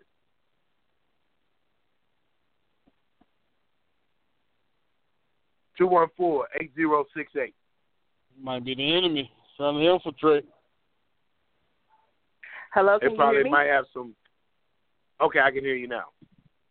Okay, I had to take my um phone off of speakerphone, but um I, I wanted to hear this too. I have a young man here with me. He's uh 15. Um, his father was just recently kidnapped by the FBI here in Dallas. Uh, it's something that we're dealing with. But uh, short, just to say shortly, that George Jackson University is an institution inside Sister of the Brody. prison. Yes, Sister Brody. yes. You know you better introduce yourself. I'm so honored to have you on the show. Please introduce yourself. Take those five. Hold that thought. But take please take a couple minutes to introduce yourself. And thank you for calling in. Oh, absolutely. I always try to call in here uh, when I have the opportunity, and it's always a good uh, uh, topic too. So, you know, it's always something for me to say. But uh, yeah, so I'm Kalaika Baruda Shakur. I'm the executive director of George Jackson University. George Jackson University pretty much is a institution that started inside of Pelican Bay. Uh, basically, brothers on the inside, you know, they carry the spirit of the dragon, the spirit of the gorilla. You know, they uh, were adamant about organizing, organizing. And so uh, after the death of George, you know, they continued to uh, have that spirit of resistance and protecting one another against the many different facets that's inside of the prison. But what was most important that they had this idea of transformation for the whole entire prison for what they identified as new African political prisoners and just regular people of mass incarceration who have not been politicized. They had the idea that we need to transform the criminal mentality into a revolutionary mentality. And so they said, let's develop a curriculum and study, have these study groups and stuff. Everything that Khatari Gaulden and all of them were doing on the yard, you know, getting together, all the things that correctional officers and guards didn't like. And so there's a major movement that's inside of the prison right now today with George Jackson University, but it's still so many prisons in America. There's so many institutions built for us to be held captive in that we still got so far to go. But it is spreading like wildfire. So we're we're proud of the many accomplishments accomplishments that have been made. Right now, we have prisoners in Florida that are currently on work strike. They are not going to work, and then you know they're being beat up by the guards, but yet they're being beat up, and they're not, you know, um, getting their pay because they're not going to work. They're still adamant about revolutionary work. So um, what has happened is a lot of the OGs, you know, we calling on the OGs to say, hey, you know, OGs, y'all got y'all still carry some weight out here on the streets. So we need for y'all to let these young people know what's going on. That George Jackson University is out here, and like the brother Robert was saying earlier, we need programs. They just need some stuff to do because they're, you know, what they say, idle mind, idle hands. But I wanted to introduce you to this one young brother who's been listening to the radio show with me ever since his father been uh, kidnapped. Uh, he's been uh, hanging out with me, and uh, he's 15 years old and what he's been doing is typing up documents for the university. Uh, I pay him to type up documents uh, for us. And I tell you, man, he's been typing so much literature and stuff on George and Geronimo and studying and all this stuff. I run out of money to give him because he takes all of my money. He'll be at the computer typing stuff about George Jackson and learning about San Francisco and the Bay Area and all of these different things, it'd be three o'clock in the morning and he's still typing. I got to make him go to sleep, but it's because he's gaining the interest in something. And and um, like I said, I run out of money to even just pay him. I gotta give him an IO, IOU.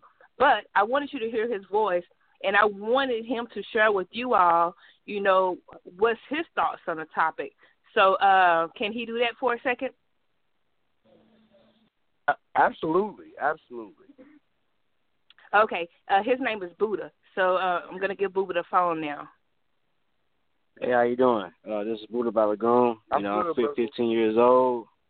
You know, uh, I'm part of uh, I'm part of GMF. You know, Guerrilla Mainframe. And one thing I one thing I, I want to say is, not only uh, physical physical training is important, but more, most important, importantly, political education is very important because without uh, political education and ideology, you can you can you can you cannot have a movement, you know. And ideology sets sets your goal, you know, you know, to to create a movement towards that goal. You know what I'm saying? And basically, basically, all I'm trying to say is like, like I I mean I haven't heard the conversation you guys been having, but from my knowledge, for as far as the youth, you know, far as my physical training, my mental training, my political training, it's very important to, uh, to reach the youth. We all know, you know, they are the future. You know, which is obvious, you know, and and also and also um, no, hold on, hold on. I just jumped in this conversation. Hey man, we well we glad. Buddha, to, Buddha, we glad Buddha gets nervous. Come on, we with you. we with you. Hey man, we listen. He, I'm, I'm Hey, we salute you, Brother brother. You 15 you giving it on. to us, brother. Come on with it. Hey man, come on. Listen, brother. We glad to meet you. And talking about at 15 and understanding the importance of ideological, not just physical training, but your ideological Wow. training. I'm impressed at 15. Let's take this, you know, definitely for GMF, man. Definitely free brother Balagoon, man. Free all political prisoners, man. Stop grabbing us up. We want to say that. Um, also, I got a memo to let you know, Broody. Hit us at the People's Black Panther Party. We'll contribute to the brother's paycheck to make sure that that information gets out there. Contact Minister Justice, man. We'll send a little something so you can continue to pay the brother to get that vital information uh, to our brothers and sisters behind enemy lines. Yeah, we we'll definitely uh, do that. Um, since he's been in there, we go to court tomorrow for uh, an arraignment tomorrow. But since he's been in there, uh, he's been doing a lot of studying with the brothers that's on the inside. He's already like sent me like almost ten people to enroll into the university. So you know, the dragon keeps breathing the fire, the gorilla keeps banging his chest, and you know those are the things that they fear the most. So even if they try to capture us, or even if we're on the street, you know, we we must continue this struggle. But um, Buddha, he gets a little bit nervous, and I'm trying to do some public speaking. so he's like, ah, I ran out of stuff to say. but uh, but he's a he's a he's very yeah, and we call him the man child, you know, because he's like well far beyond his years, you know, in uh his ideas and so forth. But it's only because he has been around people who truly um love their people and who uh, have set the standards for him, you know. And so that's what we need. You know, we got to set the standards. Absolutely. What were you Absolutely. got to set those standards. How's Chairman Eric? How is was Chairman Eric? Oh, he's in the other room. He just walked in. He's doing pretty good. Yeah, in spite of all of this give, turmoil. Give him, right on. Well, give him my, you know, give him my greetings, man, and salute. And I can't wait to get out to Texas and chop it up with your brother and build with your brother. Oh. Um, and get out there to um, we, Guerrilla Mainframe, no doubt. Absolutely, and we'll be in Atlanta uh, um, on the ninth for the uh, Have Black Lives Ever Mattered and we'll be talking about the case and different things like that. So we'll be there in Atlanta okay. on February the 9th. Make sure have Black that. Lives Ever Matter. Right, make sure I get that info. Okay, make sure I yeah. get that. Make sure I get that info. Yeah, I want to give my so own we, praise.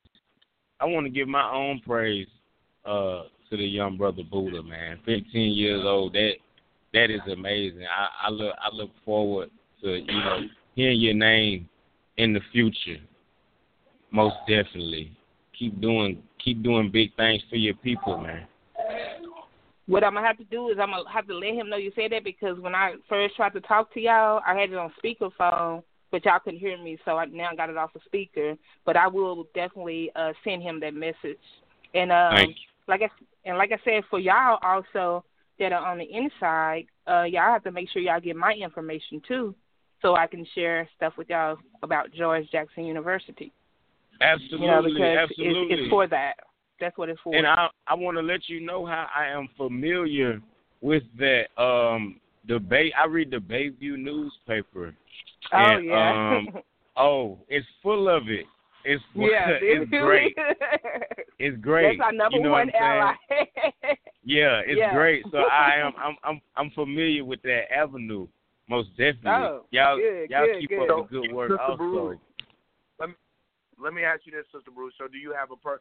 Text me the information that the soldiers behind enemy lines um, can contact you, and I'll make sure that Chairman Hakeem gets that, and he can disseminate it. Him and Brother Robert and all the rest of the comrades behind uh, enemy lines, man. Can I'll make sure they get that information. So you make sure I get it, what they have to, the information they have to have, and I'll make sure that they get it.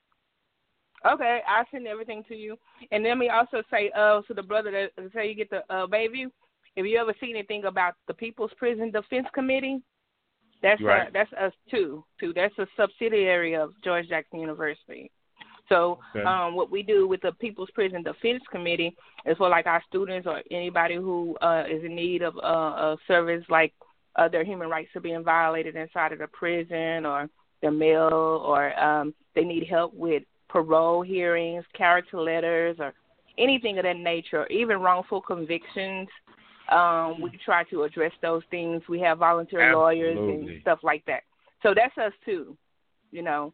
But you know, it's so much uh uh uh um repression when it comes when you hear the name George Jackson. So, you know, we try to have different umbrellas to get certain work done because they try to, you know, uh attack everything that we do, you know. So we just try to be strategic, but that's us as well, uh, a functioning part of uh, George Jackson University. So um, that Bayview paper that you have, you know, encourage people to uh, subscribe. Right now, they're actually struggling. The editor in chief is, you know, she's Really? like eighty. Oh yeah, very hard. She's like eighty years old, and her and her husband as well, a couple of years older than her. But they're they're struggling um, to keep that paper alive. Forty one years it has been around. It's actually the second black newspaper publication next to the Final And Call. Hunter's Point, absolutely. I I. I, fo- I follow them actually, like really close. And it's funny that Yes. they're struggling because um when I get the papers, it's like everybody wants them. Everybody, everybody, and I get them through someone else. You know what I'm saying? Yes. Not even in this Mhm. dorm. I get them from someone else. When I get them, everybody wants them. You know what I'm saying? So Yep. what I'm gonna do is I'm gonna uh I'm gonna stimulate uh some of these brothers to uh to support to support that to support it Yeah. because it's needed. It's needed. Yes. You know what I'm Yes. saying? They can't go away. Right. It's our bl- it's And our so it's our bloodline. It's our lifeline. That's how we communicate the most. Because a lot of our mail and stuff get uh sabotaged. But she she's fought very very hard because she's a lawyer, and she's fought Right. very very hard for that paper to get inside of the prison. She's been through so many different suits you wouldn't even believe just to, for y'all to have that. So absolutely, uh, make sure that you um, remain in contact with me, and I do my part getting the information to uh, Minister Justice and to Yanga to uh, solidify these relationships. But we definitely got to build those programs. Absolutely. Absolutely. Absolutely. Yeah, we definitely have, and I have, you know, I know um, Minister Justice has your information, and, and she'll text it, and that works in co- co- um, you know, coincides with the project which I've started to work on, which we have the Exodus project. We want to start working closer with, and I'm glad to for this call. That's excellent. It was a perfect call. We want to start working closer with the George Jackson um, um, University and everything like that because I noticed definitely dealing with Chairman Hakeem behind enemy lines the um the interest that is being generated and you know just the soldiers that are coming out of there like brother robert himself and how it's starting to develop and mold strong you know our strong soldiers. So man Brody, man it is so good. I'm so glad you called in to and and shared that with us and shared brother Right. um buddha with us yeah right Oh, on yeah, yeah. right on Absolutely. Oh yeah. yeah Yeah, and, and and just lastly, I just want to re-emphasize, you know, like a lot of the the the um malice and stuff that we see on the street. You know, is I really feel like the OGs really need to step up, and but they just need to know that they got some support. You know, some programs that they can like tell people to get involved in, like because I know people have certain respect for certain people on the inside, and it's just a matter of communication you know, and and putting certain words out. Like it got to be more accountability, even in a lumpen reality. You know, you have people like us on the outside who do political work, but it's a lumpen class too that has a, a organization to it, and there needs to be more accountability too. So, you know, we working on that. You know, it's a lot of leadership right that has come outside of the prison too, and they're in the streets. And so we we say, hey, we need for you to come out and you need to get this program started. So let's just keep our ears to the ground, our eyes open, and be looking for those elements and tap into them as much as possible because it's the only way.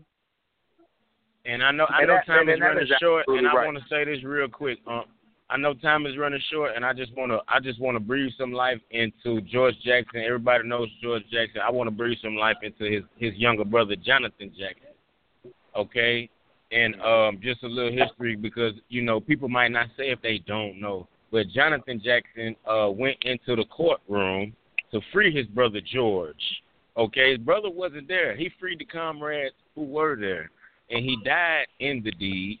You know what I'm saying? But these, these, you know, these, these are these are strong tales, true history that you know a lot of people don't know, and I just want to uh, throw that in there because when I when I when I hear George, I think Jack, I, I think Jonathan. Yep, absolutely. right on But- that's a- Mhm. Absolutely, and that's a good and that's a good lesson. And we want the, the brothers stay behind, strong behind enemy line. And I like what Sister Baruti was saying about the OGs taking responsibility and accountability. We've had too many examples and too many predecessors in our movement for liberation in the revolutionary movement amongst oppressed African people here in America to know um, the the the uh, probability of success especially amongst, like she was talking about, the lumpen class, or whom, you know, um, we're talking about when they talk about the undesirables. Um, you know, and, and that's why I talk about my street tribes, from Bunchy Carter to the work, the Real Rainbow Coalition by Deputy Chairman Fred Ham Senior of the Black Panther Party for Self Defense, Chicago, Illinois chapter. You know how he organized um, the uh, disciples and the El Wilkins uh, at that time, the Black P. Stones. Like I said, Bunchy Carter being a Slauson cat, George Jackson. So many lumpen, so many people that came from the masses that began to become politicized and really made a change. And we see how it shook up this racist, uh, racist uh, state, and how it really gave the state a run for its money. So it can be done. Listen, we're coming down to our last minutes. Thank everybody for tuning in on this Thursday. Um, you know what I like to call our guerrilla radio on Thursday where we rap into the Gorillaz, the lumpen, the street brothers and sisters. We're getting it in, man. There's no hold bars. Join us Tuesday for our political education. We, we have our guests as always, Chairman Chanel, Chairman Carr. We go into some deep uh, philosophical, political ideology and analyzation, social studies uh, about the condition of African people, oppressed African people in America, and try to come up with some practical solutions. I'm your brother, your host, national chairman of the People's Black Panther Party for Self Determination, Independence Black Blog Talk Radio on Guerrilla Thursday. Join us again, and I leave you as the way that I greeted you, which is all powers to oppressed people, African power to an African people, and black power. Black power, my brother.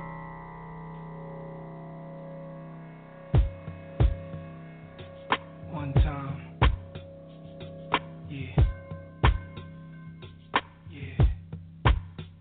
Yo, all I need is one mic, one beat, one stage, one nigga front my face on the front page. Only if I had one gun, one girl, and one crib, one God to show me how to do things the sun did. Pure, like a cup of virgin blood, mixed with 151. One sip will make a nigga flip. Writing names on my hollow tips, plotting shit, mad violence. Who I'm gonna body this hood politics, acknowledge it. Leave bodies chopped up in garbages. Seeds watch us grow up and try to follow us. Police watch us roll up and try knocking us. One knee, I duck. Could it be my time is up? With my luck, I got up. The cop shot again. Bus stop glass burst. A fiend drops his Heineken. Ricocheting between the spots that I'm hiding in. Blacking out, I shoot back. Fuck getting hit. This is my hood. I'm a rap to the death of it. To everybody, come on. Little niggas is grown. Hood rats. Don't abortion your wound. We need more warriors soon. Sent from the stars, sun, and the moon. And it's like a police chase. Street sweepers and coppers. Stick up kids with no conscience. Leaving victims with doctors. If you really think you're ready to die die with nines out. This is what nines about, nigga. The time is now. All I need is one mic, one mic, one mic. All I need is one mic, one mic, one mic. That's all I need. All I need is one mic, one mic, one mic. All I need, niggas. All I need is one mic, one mic, one mic. Yeah. All I need is one blunt, one page, and one pen, one prayer. Tell God forgive me for one sin. Matter of fact, maybe more than one. Look back at all the hatred against me. Fuck all of them. Jesus died at age 33. That's 33 shots from twin Glocks and 16 apiece. That's 32, which means one of my guns was holding 17. 27 hit your crew, six went to you. Everybody gotta die sometime. Hope your funeral never get shot up. Bullets tear through the innocent, nothing is fair. Niggas roll up, shooting from wheelchairs. My heart is racing, facing revenge in the air. I let this shit slide for too many years, too many times now. I'm strapped with a couple of max, too many nines. If y'all niggas really with me, get busy, load up the semis. Do more than just hold it, explode the clip until you empty. There's nothing in our way. They bust, we bust, they rush, we rush. Let fly and feel it. I feel it in my gut that we take these bitches to war. Lie them down, cause we stronger now, my nigga. The time is now. All I need is one mic. I need, is one mic. There's nothing else in the world. All I need is need is one mic. All I need is one life, one try, one breath. I'm one man. What I stand for speak for itself. They don't understand and want to see me on top. Too egotistical. Talk